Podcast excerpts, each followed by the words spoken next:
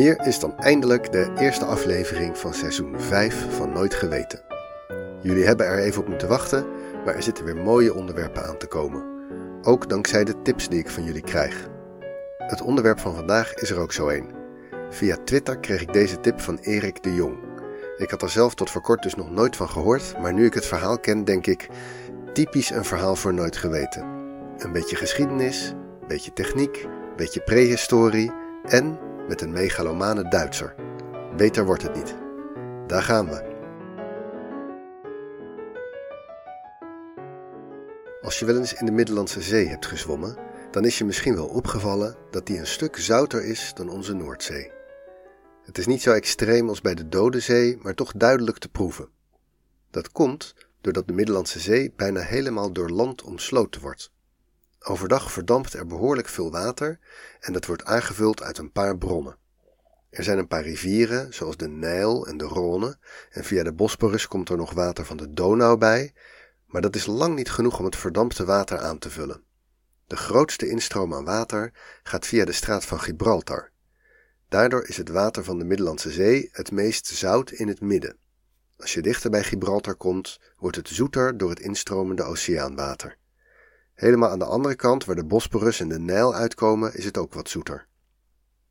Stel dat je een dam zou bouwen bij Gibraltar en het water werd alleen nog maar aangevuld door rivierwater, dan droogt de Middellandse Zee langzaam op. Als je dat uitrekent, zou het niveau van het zeewater met ongeveer een meter per jaar dalen. Nou is de Middellandse Zee best heel diep, tot wel 5 kilometer, dus het zou wel even duren. Maar dit soort processen heeft alle tijd. Na een paar honderd jaar zou de zee in twee delen splitsen. In het midden, waar Italië ligt, loopt namelijk een ondiepe rug via Sicilië naar de overkant. Die zou al vrij snel droogvallen, met een zee in het westen, waar de Rhône in uitkomt, en een zee in het oosten die nog gevoed wordt door de Nijl en de Donau. Je zou kunnen lopen van Italië naar Tunesië. Stel je voor.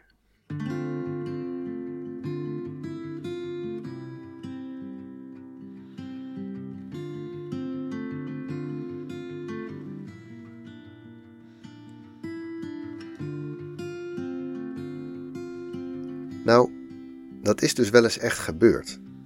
Ongeveer 6 miljoen jaar geleden, in een periode die het Messiniaan wordt genoemd.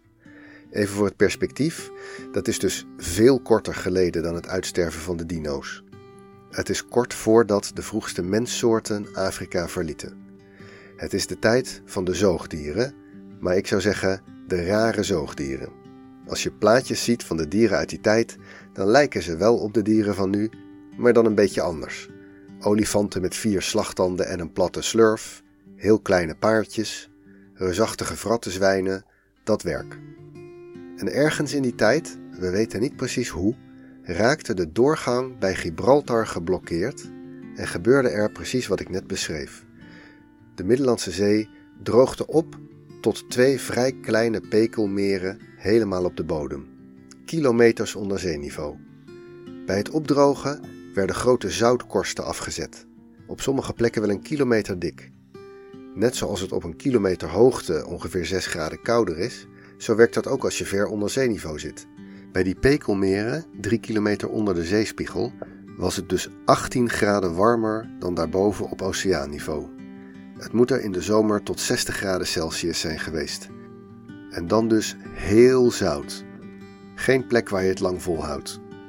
De diepe zone was hartstikke dood. Maar hogerop was het dus mogelijk om van Afrika naar Europa te lopen, en dat gebeurde dus ook.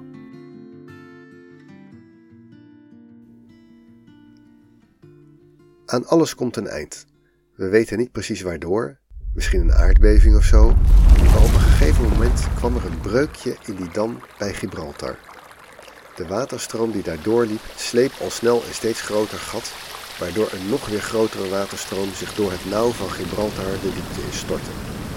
We weten dat omdat er op de bodem van de zee bij Gibraltar nog erosiesporen zijn van deze gebeurtenis. Daardoor weten we dat het een vrij spectaculair event moet zijn geweest. Denk aan een rivier van 100 keer de Amazone. Die stort met een hoogteverschil van een kilometer steil naar beneden en vormt daardoor een enorme waterval van, geen overdrijving, 35.000 keer de Niagara-watervallen. De stroomsnelheid moet rond de 100 km per uur zijn geweest. Dat klinkt gigantisch en overweldigend.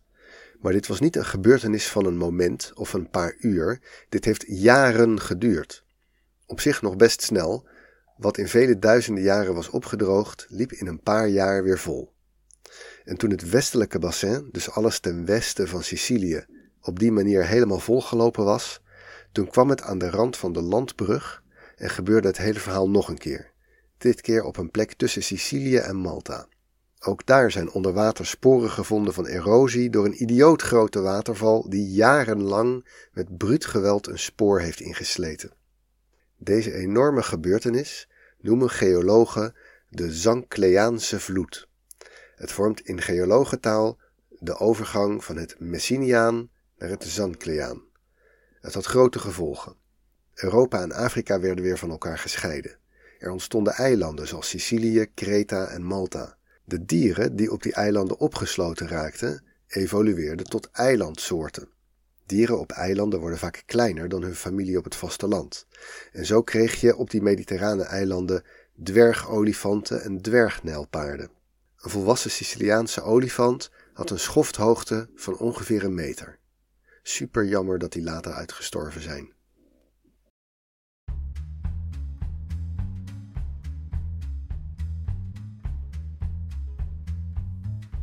We gaan een heel stuk fast forward naar het begin van de 20e eeuw. In die tijd werd door geologen dit verhaal stukje bij beetje uitgepuzzeld. Al 50 jaar eerder was er bij onderzoek op Sicilië een heel vreemde laag in de grond gevonden. Een laag ongeveer zoals wat je onderin een waterkoker krijgt als je hem nooit ontkalkt, maar dan met heel veel zout erbij in. De periode waarin die dikke gips met zoutlaag was afgezet, werd het Messiniaan genoemd, omdat ze vlak in de buurt van Messina waren. De laag direct erboven, toen er ineens weer andere mineralen dan gips en zout werden afgezet, noemden ze ook naar Messina. De oude Griekse naam voor Messina was Zankle. Dus na het Messiniaan kwam het Zankleaan. In de jaren daarna bleek dat die dikke zoutlaag op allerlei plekken rond de Middellandse Zee kon worden gevonden. Het leek wel alsof het hele gebied een tijd lang een soort waterkoker was geweest. Maar hoe dan? Langzaam kreeg het verhaal vorm. Eerst van de afsluiting bij Gibraltar en het onvermijdelijke opdrogen. Dat werd de Messiniaanse zoutcrisis genoemd.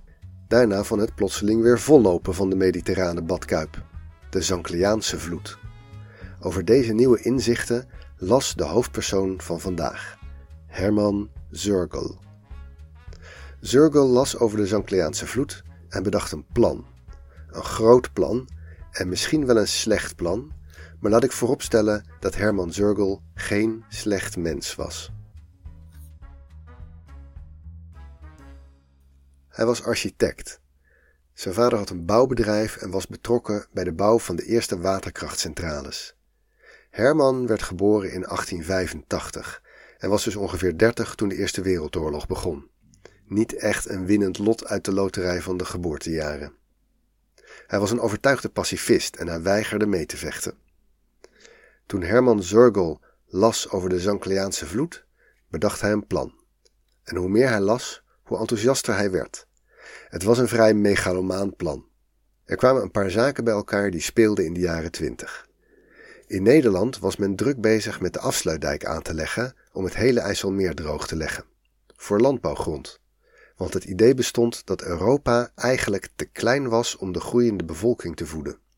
Er was levensruim nodig. En in plaats van daarover oorlog te voeren, wilde Zurgel Europa een project geven om daar samen aan te werken.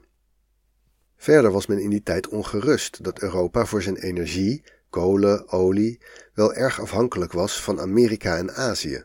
Het zou wel lekker zijn om een eigen Europese energiebron te hebben. Nou, kortweg was het plan om Europa en Afrika te verbinden. Letterlijk. Het nieuwe continent zou Atlantropa moeten gaan heten. Door een grote dam te bouwen bij Gibraltar zou het zeeniveau weer gaan dalen, met ongeveer 100 meter. Daarna zouden ze weer water in gaan laten vanuit de Atlantische Oceaan. Dan kon je daarmee een enorme waterkrachtcentrale bouwen. Tussen Sicilië en Tunesië zou de landbrug weer droogvallen en daar zou ook een dam komen met weer 100 meter verval. En met nog zo'n waterkrachtcentrale. Het water ten oosten van Sicilië zou dan dus 200 meter lager komen te staan dan nu. Overal langs de kust zouden zo'n 30 tot 50 kilometer aan nieuwe landbouwgronden droogvallen. Bijna de hele Adriatische Zee zou land worden.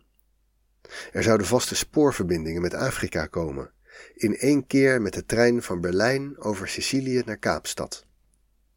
Maar het plan ging nog wat verder. Door op strategische plekken in de Congo-rivier dammen te leggen, zou daarvan het water meer naar het noorden lopen en zou het Tjaatmeer veel groter worden. Daarmee zou de Sahara bevloeid kunnen worden. De Sahara en Sahel zouden weer groen worden. Nog meer landbouwgrond.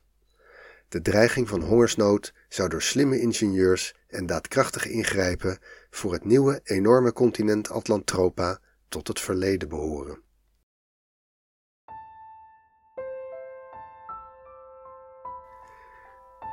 Dat is dus allemaal nooit gebeurd. Het was wel een tijdje een populair borreltafelgesprek. De nazi's zagen er ook wel wat in.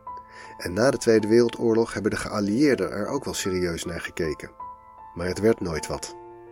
Waarom niet? Het klinkt eigenlijk wel als een goed idee. Toch in ieder geval het deel met de waterkrachtcentrales. De enorme hoeveelheid water die de zee in moet stromen, zou echt in een groot deel van de energiebehoeften van Europa kunnen voorzien. Zelfs nu nog. Bezwaar 1 is natuurlijk dat bij dit soort megalomane plannen altijd een heleboel onvoorziene bijeffecten zijn. Hoe lang zou het duren voordat het nieuw drooggevallen land voor de kust van Spanje echt bebouwd kan worden?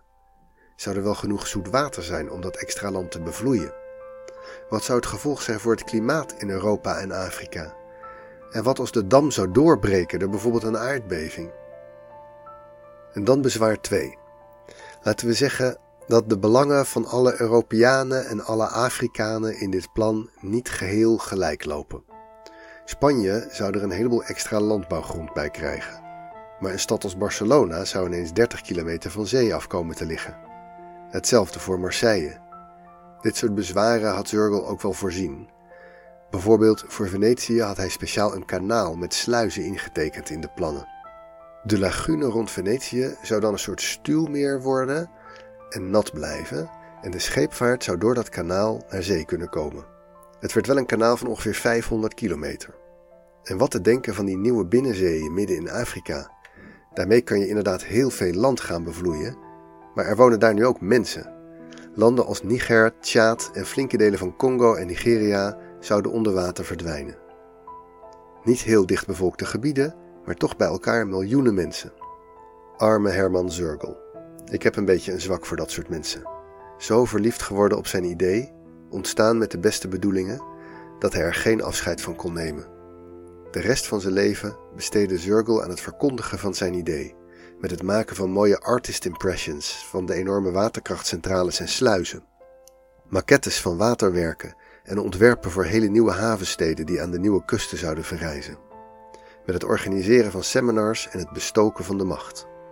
Hoe konden ze nou niet inzien dat Atlantropa de toekomst was? Dat het klimaat er alleen maar van zou verbeteren? Tot hij in 1952 overleed. En daarmee ging ook zijn grote plan, het verbinden van Europa en Afrika tot één continent, definitief kopje onder.